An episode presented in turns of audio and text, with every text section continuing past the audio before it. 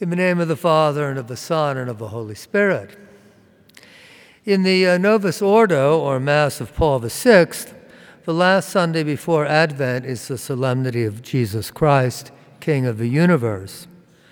The Feast of Christ the King was instituted by Pope Pius XI in 1925 in order to promote lasting peace and justice among the nations in the aftermath of the First World War.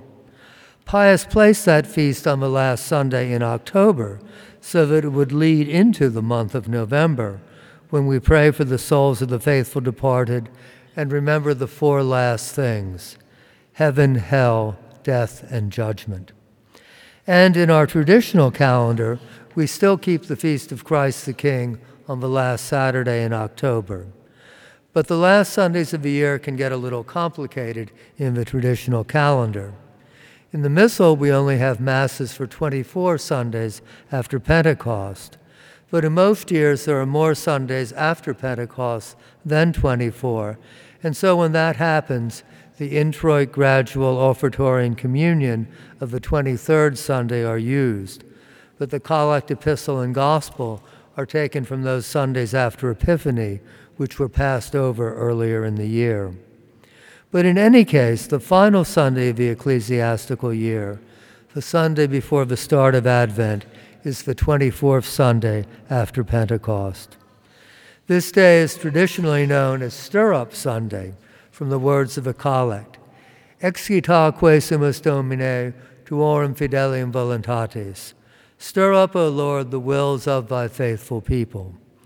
And for those who make traditional Christmas puddings, which must be cooked well in advance and then reheated on Christmas Day, it is a reminder to start mixing the ingredients for the pudding.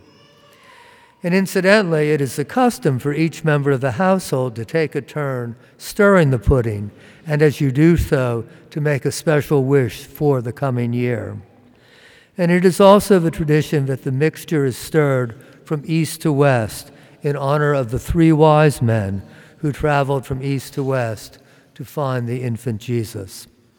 And also, some silver coins can be put into the mixture, and whoever finds a coin in his piece of pudding will have good luck for the coming year. But the gospel of today's Mass reminds us of the serious meaning of the last Sunday of the year. It is taken from the eschatological discourse of the Gospel of Matthew and offers us images of the Great Tribulation the destruction of Jerusalem, and the coming of the Son of Man. Our Lord came into our world in meekness and humility. He was born on a quiet night in the stable of a roadside inn, surrounded by farm animals. Yet he will return in glory when the sun will be darkened, the light of the moon will fail, and the stars will fall from the sky. He will be accompanied by hosts of angels and the sound of trumpets, and he will gather his elect from the farthest bounds of heaven and earth. Let us prepare to receive him, not in feasting and drunkenness, not in lust and impurities, but rather being fruitful in every good work, and increasing in the knowledge of God, patient, long suffering, and joyful, giving thanks to God who has delivered us from the power of darkness and has made us worthy to be partakers with the saints in the light of his kingdom and in the love of Father, Son, and Holy Ghost.